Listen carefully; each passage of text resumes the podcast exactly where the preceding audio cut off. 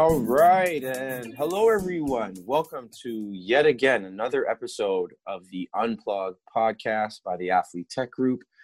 I am your host, Randy Osei, and today we are joined by entrepreneur and CEO of Toronto based tech startup Analytically, Robin Halbot. Robin, how are you doing today? I'm great. How are you? I am doing well. It's been a long one. We're we're trucking away we're you know generating content having great stories. I've been trying to figure out what is our like what is our what is our you know our tagline you know for the podcast and for the events. And um you know that's that's that's what i've been spending my day doing today. How about yourself? Uh, well, today we're we're building a, an add-in for our product in Excel. So I'll be honest, today I've been spending a lot of time in Excel looking at different mm. features we can offer. Absolutely, absolutely. Now, tell us a little bit about analytically. Um, you know, how long has it been around? What does it do? What makes it special? So on and so forth. Sure. So, analytically is a startup that I formed in uh, late 2018 with my co-founder Justin, Justin Baland. And what we do is we provide explainable optimization models and actionable what if scenario analysis. Mm-hmm. So I know it's a mouthful. Basically, we allow organizations to take their financial data, load it with third party external data into models that allow their analysts to make better decisions for the company. What's different about us is that we're actionable and by that, I mean when we generate a result for an analyst, they can see exactly what steps they need to take to execute on that scenario. So, a lot of mm. companies in our space focus on building uh, bigger, better, more accurate models, which with as much data as possible. Mm-hmm. We take a different approach. We focus on providing scenarios that are easy for users to interact with and help them focus on executing. Wow. So, understanding data and helping people optimize the data to make better business decisions. Exactly. Lay out the steps to execute on it and actually do something with it. Right. Absolutely. Now, they say never waste a good crisis. How has the pandemic shaped your business and its strategy? Uh, I would say the pandemic has definitely changed our business strategy. So, we are a B2B product, and right now it's very difficult for organizations to focus on any kind of new projects or entertain sales calls. Mm-hmm. So, in many cases, businesses have gone into survival mode and so our strategy has also been to focus on surviving. Mm-hmm. So we reduced our product scope to something that can be maintained with a small team and a relatively low cost. We're building strong uh, a strong partnership with a local consulting company, mm-hmm. and we're emphasizing a product that companies uh, can implement with a small footprint, so they can test our offering without having to incur significant training or maintenance or cost. Mm. Wow. So you're you're you're cutting down costs, increasing productivity, and making it a lot more simple. Yes, definitely simplifying yeah. Yeah. for ourselves internally, but then even for the companies that we're pitching. Absolutely, absolutely. Now, before we dive deeper into business, I, I, I wanted to just you know hear a little bit about who Robin Halbot is. Okay. Um, so, you know, share with us where you were born, um, uh, some of the things or hobbies you like to do growing up, um, and then kind of drive us to how, you know, we got to analytically. Sure. So, my background's a little interesting. Uh, so, I mm-hmm. grew up in a, a rural farming community outside of Toronto called Caledon so growing up i didn't have access to much of anything in terms of opportunities. Uh, you know we didn't even have cable tv we didn't have internet. Closest house was a kilometer away from me. So i as soon as i could work i worked as much as i could. Mm-hmm. i didn't have a lot of hobbies. I worked full time i even did my high school through correspondence. So I did everything from data entry. I was uh, helping local mechanics on cars. I did car body work, carpentry. So I'm also the first person in my family to go to college or university.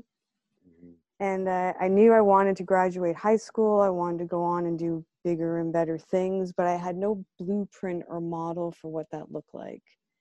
So I ended up going to uh, a local college because I had a bursary and they paid for my first year tuition. And I knew I could pivot that into a degree at the University of Waterloo. So it's primarily why I pursued a biotech diploma at Seneca.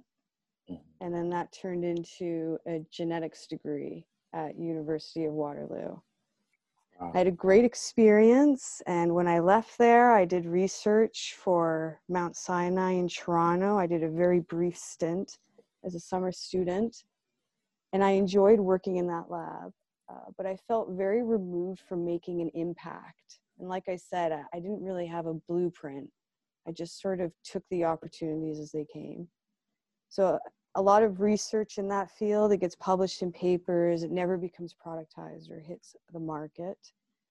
So I took a break after undergrad and I applied for many jobs in Toronto. And I was sort of stuck in this gray area as a mature student with a bachelor's in biology. Pretty much every interview I went into was a dead end or a low paying mm. job. So I ended up taking a sales job for a software company. I found myself yet again uh, selling to customers, interacting with customers. I found it was very rewarding for me to work with customers solving their problems. And yet, the logic and all the systematic approaches I learned in science really helped me separate from the crowd. So I was very quick to learn hardware configurations for enterprise servers and storage arrays I was very good at taking complex concepts, distilling them down to simple explanations, and uh, pitching them to customers. So I realized I'm just better suited in customer facing role, but I wanted a path for strategy. So that led me to hmm. my MBA. Your MBA was in innovation and technology. Correct. Right? Okay. So I yeah. so, at what point did you decide? To, so, I guess at that after your MBA, you decided to pursue your entrepreneurial passions. Was that the point, or did something happen that led you to that point? Yeah, so as part of my MBA, I, I was in a co-op program, and I got experience with the corporate world. And uh, because I had a biology background, I was originally looking at going into pharmaceuticals but even in mm-hmm. my first pharmaceutical placement, I ended up uh, building a database that was doing price mining and coming up with pricing strategies for the pharmacy, uh, the pharmaceutical company. So I went into consulting through my MBA. I started building financial forecasting and planning models for corporations through a couple of companies I worked in and I saw there was a lot of pain points that weren't being properly addressed. Mm-hmm. So, in terms of the timing, when that company I worked for was acquired, it seemed like a good opportunity in my career to start something on my own. So, I was in a situation where the consulting company I worked for had been acquired by KPMG Canada. I was in the middle, I was sorry, in between a lot of my projects and uh, I had met somebody who was open to being a technical co-founder. I had a fair amount of savings, so I knew I could go for a couple of years without a salary, and it just seemed like the right time to uh, try a startup. Mm-hmm. Mm-hmm. And what what year was this? Uh, that would have been 2017. 2017. So, so just three years ago. Yeah. Not not that long ago. Wow. No. wow, wow, wow, wow, wow. Now, um, you know, your your product lives within Excel. Um, how important is this feature given the abundance of analytic tools available on the market? So we've tried different front end experiences for our product. We've gone through a couple of iterations. So we originally had built an add-in for Shop- Shopify. We have a standalone front end, and now we're building an Excel add-in. So I think because we're a startup in a niche space, Excel gives us an advantage because it's something organizations are already familiar with. Pitching to customers in the past was a challenge for me because our platform was unknown and the user interface for us can be very dependent on the type of industry a company belongs to. Mm-hmm. So, for example, companies refer to their product segmentation, their financial metrics, even their organization structures can be completely different from one industry to the next. And that changes the way that they're going to generate scenarios and interact with their data. So, in many of my demos, I would be spending a significant amount of time just explaining how our interface works and how it would relate to users in their particular industry. And I would spend very little time focusing on how our models deliver value. So the benefit of Excel is that the user is already familiar with the front end. I can get right into how the models deliver value. And because we're using their existing workbooks, I'm not moving them into a foreign world or an application. It's a lot easier for them to relate to how we can help them make better decisions without a massive learning curve. So I think even with all of the great tools on the market, and I'm sure there's going to be a lot more great tools to come. Excel is always going to be a staple in every organization, and uh, it's it's always going to be a benefit to the users to be able to quickly pick up a new tool without that learning curve that comes with a new interface. Absolutely, absolutely. Yeah, for me, you know, Excel is a lot of formulas. I've never been a big numbers guy. So when I see Excel spreadsheets, I'm like, oh, Lord. But, you know, the way of the world and where the world is going, um, you know, uh, social dilemma, everyone's been talking about, and, and data and, and data unit, um, usage and so on and so forth. In your opinion, um, and seeing that, you know, the world has gone into this more of a uh, digital world, why has you know data become so important for and if you're an entrepreneur that has a small business you know how does how will data affect you and help your small business i think data has become so important because it's easy it's become more accessible so mm-hmm. for a long time for any kind of organization to have a digital infrastructure, it was very costly. Mm-hmm. Really, only the biggest of the biggest companies could build and maintain infrastructures. And then on top of it, there was a lot of uncertainty around governance and security of data. Mm-hmm. This is really, this has changed quite a bit in the past couple of, of years.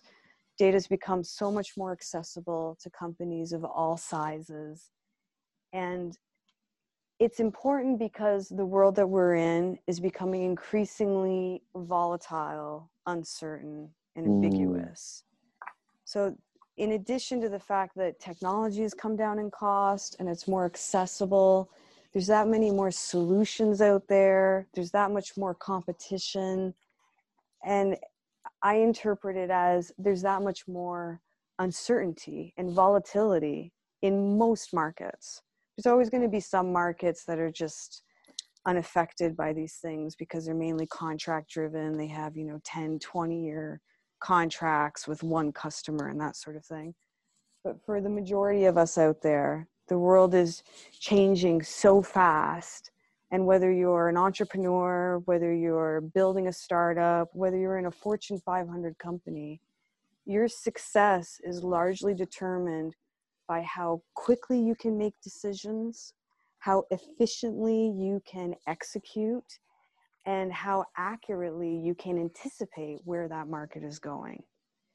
The best mm. way we can do that today is by taking into account the data that we have ability we have uh, the the data that we can use to make those decisions. Wow. Yeah, no, you know, I never really thought of it like that. You know, with volatility, more competition, um, things being a lot more uncertain and you know things constantly changing you're really you're really shooting in the dark when, when you're putting stuff out there um, and uh, you know one of the big things you know for for for uh, startups and, and, and tech companies is testing you want to put something out there test it understand it how is it received finding your market fit optimizing this optimizing that. So um, data is going to be one of those things i feel you know i and obviously converse, uh, conversing with with robin um, over the past couple of weeks is really just trying to understand it. You know here at atg we're we have a lot going on um, from producing content our podcast our newsletter our events our webinars. There's a lot of different things happening so it, it's it's it's very important for us to figure out what our key drivers are. You know what helps our business grow? How do we continue to make money? And how do we optimize the way that we make money so we can continue to make money? And it's working with companies such as analytically. And i would like to call you a data scientist. Am i allowed to call you that? No not at no? all. My co-founder but even mm-hmm. my co-founder, I would call him a mathematician before I would mm. call him a data scientist. I'm yeah. definitely more business. I'm more business. Yeah. But hey, you're making it make sense through numbers. You're definitely making it sense, making it make sense through numbers. Now there's all this talk of digital transformation, and now's the time for you know businesses to move quicker. Where do you see this whole transformation movement fitting in the world of data? So now, you know, I just talked about people making space for data in their lives um, and and you know this question more so like how does the rest of the world now fit into data so i think digital transformation is really the catalyst of what we're hearing these days the the data driven culture mm-hmm. so I mean, data was almost always thought as something highly confidential that you could almost use it as a weapon against the company if it fell into the wrong hands. Mm-hmm. And I think di- digital transformation is is really being driven by a different generation of people who want to see data shared for collaboration. Mm-hmm. So I think really it's bringing a new thought process that removes that personal element of decision making it encourages teams to be more objective. It encourages them to share and collaborate with each other.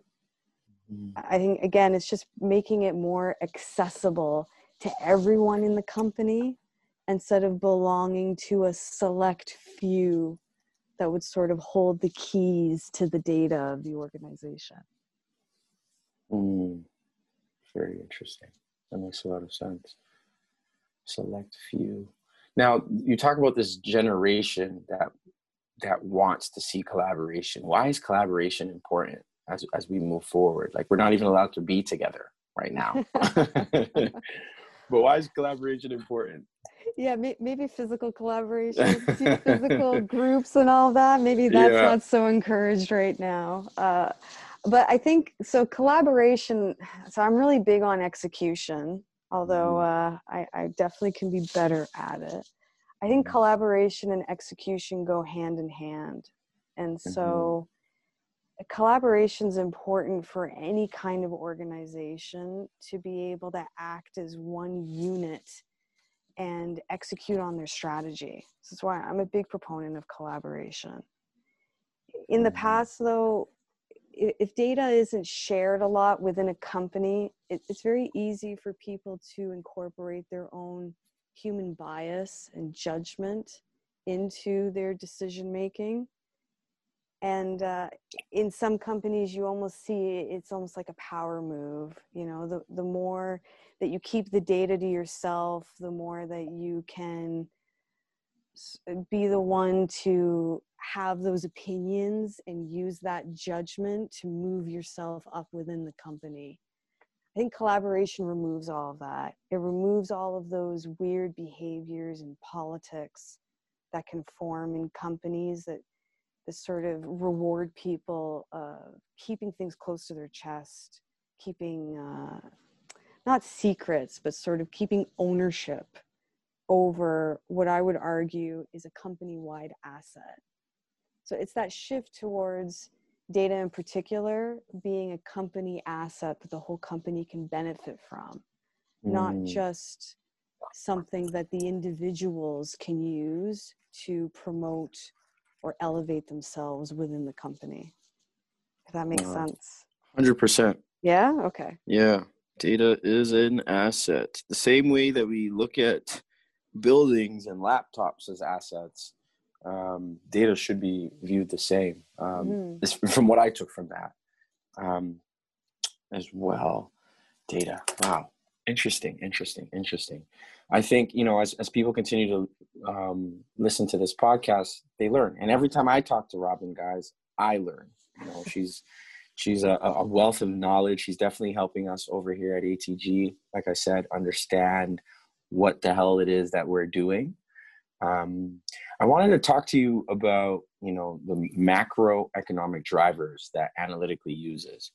Are you seeing any drivers in the market that we may not normally think of that are having massive impacts to financial forecasts currently? So before you answer that question, mm-hmm. can you please give our listeners a couple of examples of macroeconomic drivers? Sure. So the kinds of macroeconomic indicators we look at would be anything that you would see on uh, a national or a global scale. So the big ones that we look at are things like uh, the GDP of a certain country, even things like certain indices that might drive the cost of raw materials.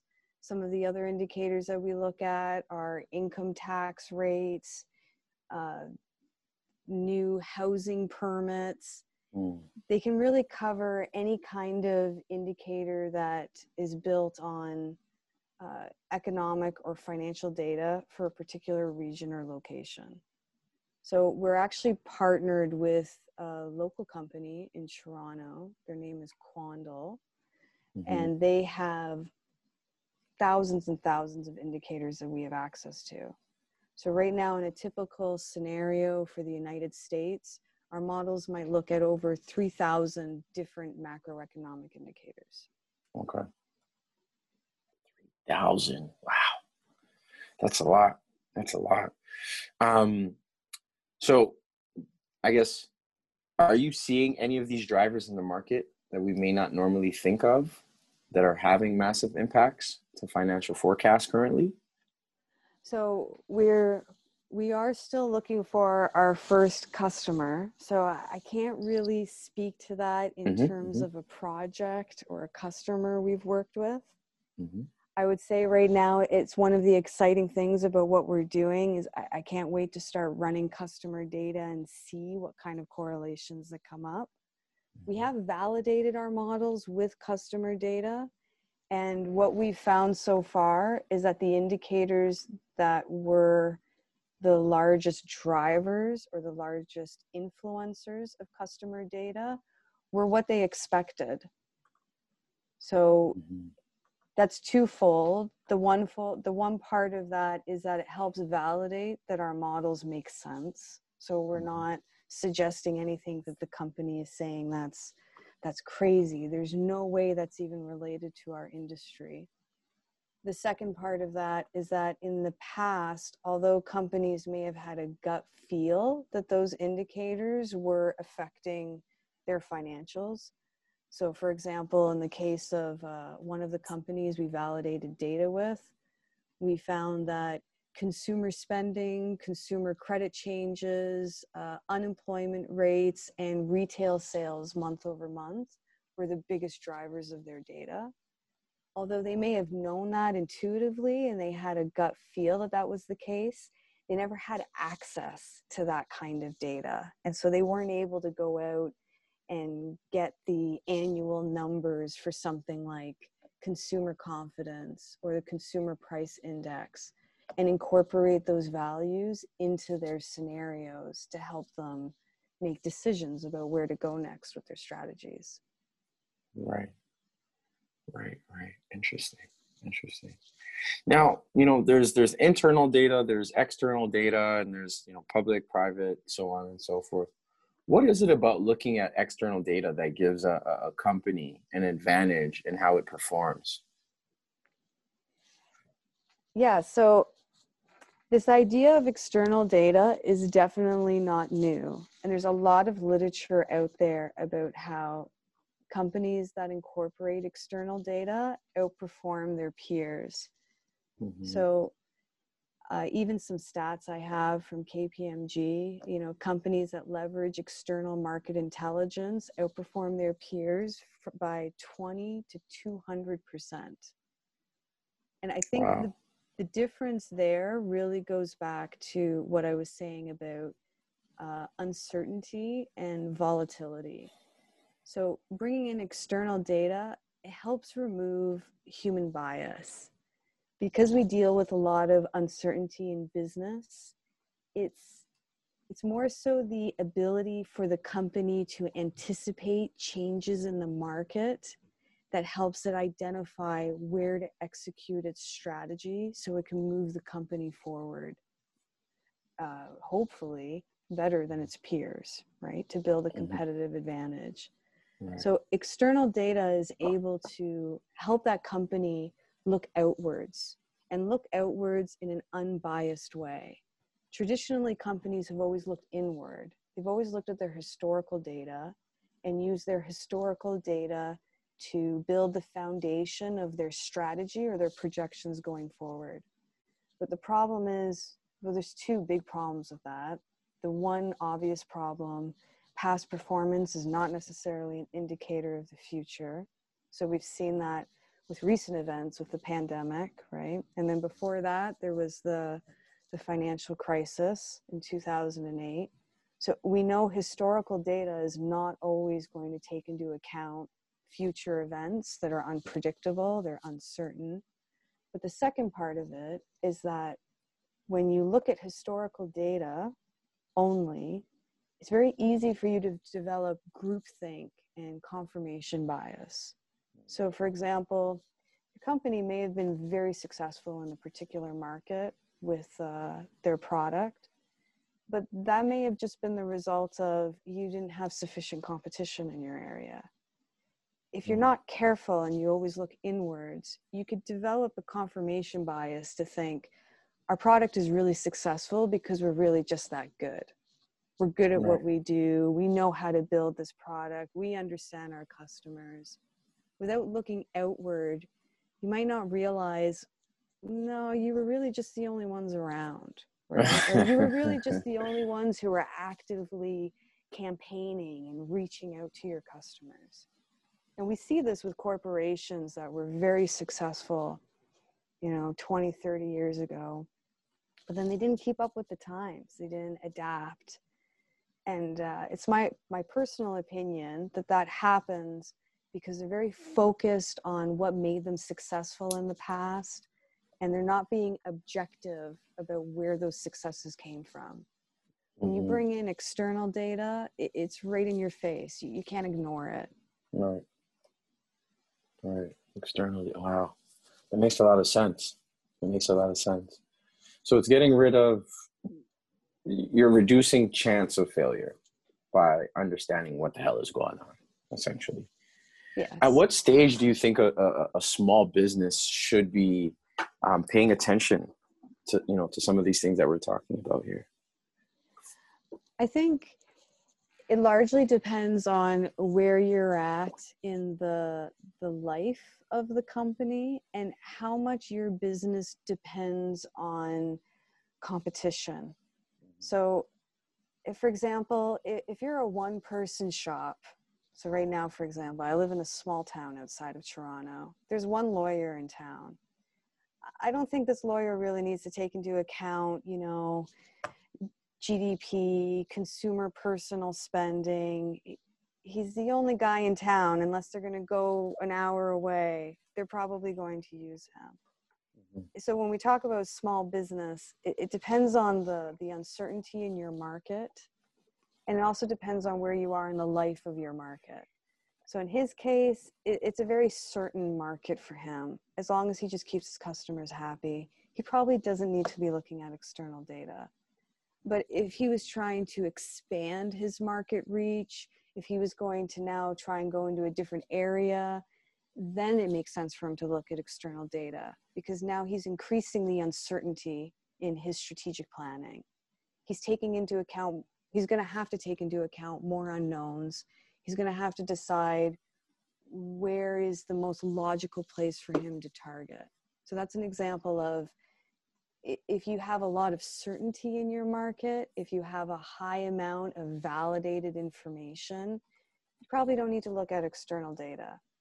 If there's a high amount of uncertainty or if there's very little information that's accessible to you, bringing in external data can help you, help enlighten you on um, where, where you're probably best suited to go with your strategy.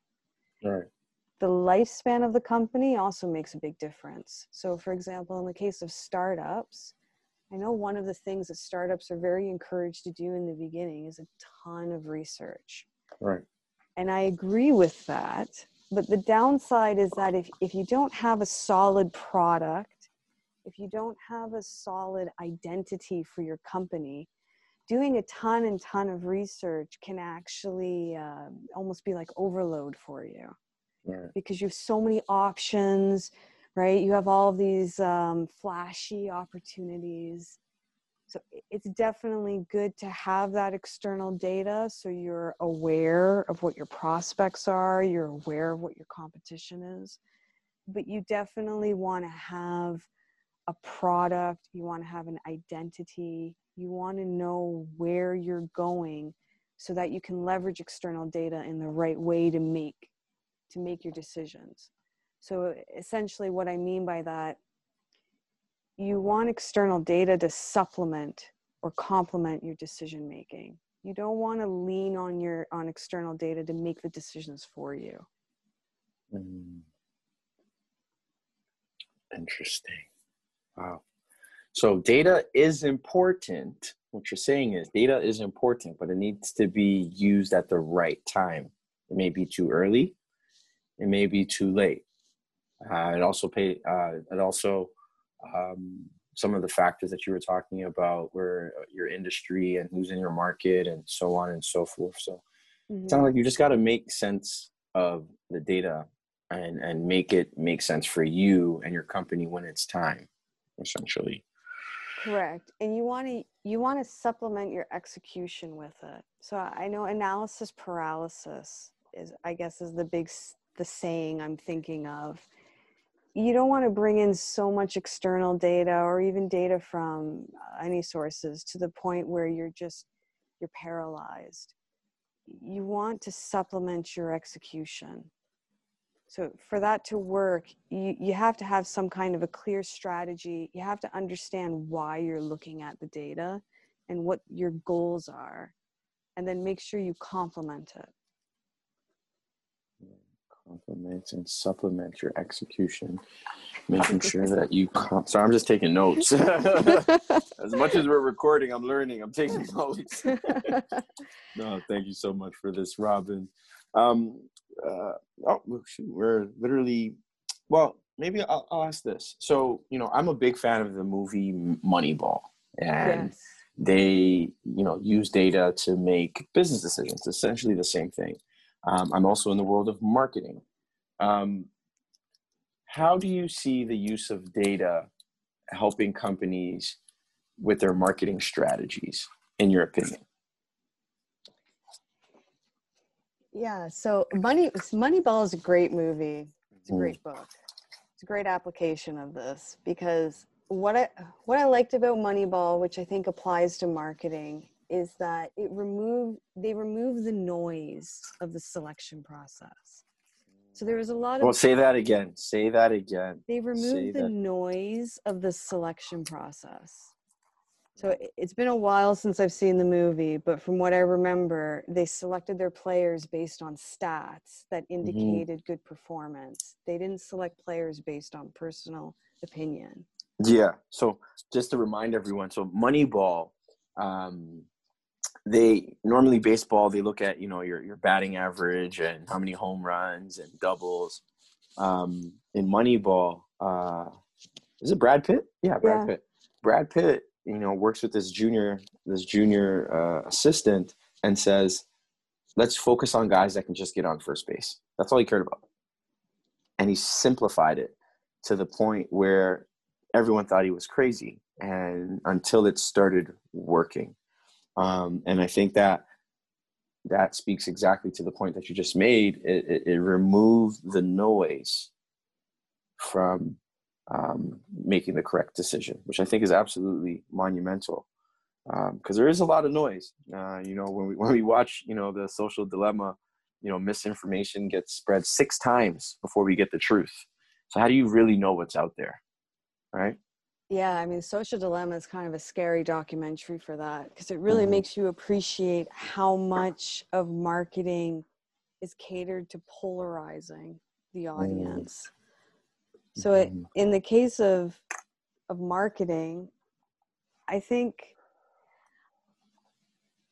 I think external data and being able to run these machi- these models to do scenario analysis and whatnot they're they're going to help you filter out that noise so in mm-hmm. my opinion that would be the goal there's a lot again marketing is one of those industries you can get very caught up in personal opinion and if you go or if you go the analysis route you can get very caught up in analysis paralysis because mm. there's a mm. lot of platforms out there there's a lot of metrics. Everyone has an opinion of what you should be focusing on. I think the ability to be able to distill that down into key drivers and run very simple scenarios that take into account external data that's relative to your market will just make it easier for you to focus on what are the goals that you're trying to achieve and what data or user interaction is helping you move closer to those goals. Mm. So I know one of the things about marketing is that we can get very caught up in engagement. And I kind of liken this to the, in the beginning of the startup world, you tend to get really caught up in networking. Mm-hmm. Just you love your idea, you love your product, you just want to tell it to everybody. You're going to all these networking events and meetups, you're just talking about your idea constantly but you tend to be talking so much that you're not really listening. You're not mm. really getting feedback. And i think marketing kind of has a similar track with engagement. You can be really focused on oh we're getting so much engagement. We're getting so many likes. We're getting so many views. But if you don't have a strategy to take that engagement and translate it into dollars right? You're no different than that startup founder that's just bouncing from meetup to meetup to meetup, talking about their idea all the time. Mm. They're not actually selling it, they're not actually getting customers, and they're not getting feedback from the market that um, that they can use to build their company to identify what problem they're solving. So wow. I look at marketing the same way. Uh, I have in the past run Facebook campaigns. I've I've limited experience, so take everything I say with a grain of salt. I found it's easy to get into that trap where you think, oh, I'm getting engagement. This is great. People are clicking, people are liking. But as we saw with the social dilemma, marketing has become this very psychological, habit inducing platform. So you'll have people clicking just because a notification came up on their phone. It's not because they're interested. It's not because wow. they're target market. It's not because that's going to translate into dollars for you, right? Mm-hmm. So I, I think the benefit of external data and having scenarios, you know, in my case of analytically, are easy to use scenarios and all that stuff. It, it'll force you to think about so, what are my drivers? What am I trying to accomplish? And then what are the optimal actions that I take to achieve that goal? So if that goal is dollars, right, you can step it back and say, okay, where are those dollars coming from? Say we're marketing a product. Those dollars come from because somebody buys the product. And then we think about, well, how do we optimize the actions that those leads have to take to then buy the product. And you might mm-hmm. find out engagement has nothing to do with it.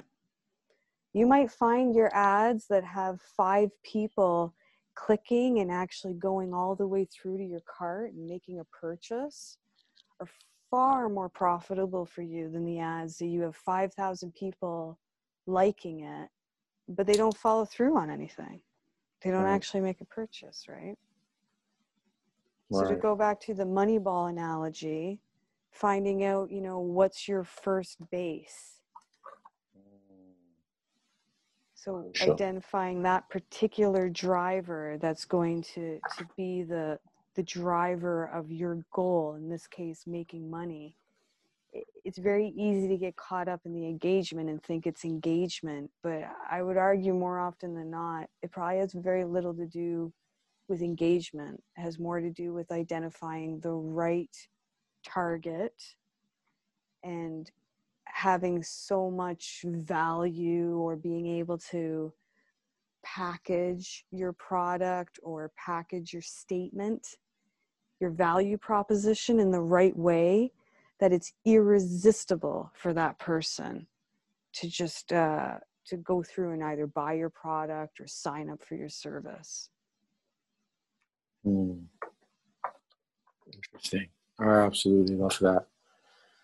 Wow, um, Robin, I think uh, we could we could we could uh, dive into you know you know your thoughts in and around how data changes so many different things. I you know like I told you I, I watch a lot of documentaries. I watched The Great Hack. Oh and, yeah. You know that was that I was like, wait, what happened? um, and um, you know this this a lot of this information is is out there and um, I'm really excited for you know the next coming months and, and working with you and analytically and um, helping us understand and helping you guys grow as as things continue to move forward. Um, you know, uh, you talked about uh, data is is an asset, and we're we're in a generation of that looks like that looks to collaborate more and um, you know having you on today's show was a was a huge collaboration. I've I've known you for more than a year now, um, but we're, we're we're at a point now where it's like okay, um, you know, a relationship that was built last year is, is now coming into fruition. So I'd like to uh, personally say thank you so much for uh, your time, your energy, and and joining us today for a, for a great conversation on on data, just data. Let's just talk data and how important it is. So thank you so much for that, Robin. Any last thoughts before uh, we let you go? No, just uh, thank you so much for having me, and and I'm really looking forward to working together. I'm excited to get my hands on some data. So let's go. Let's yeah. get it done. Let's get it done. All right. Well, Robin, have yourself a great day, and we look forward to connecting with you again soon. Sounds good. Thank you so much. No problem. Thank you.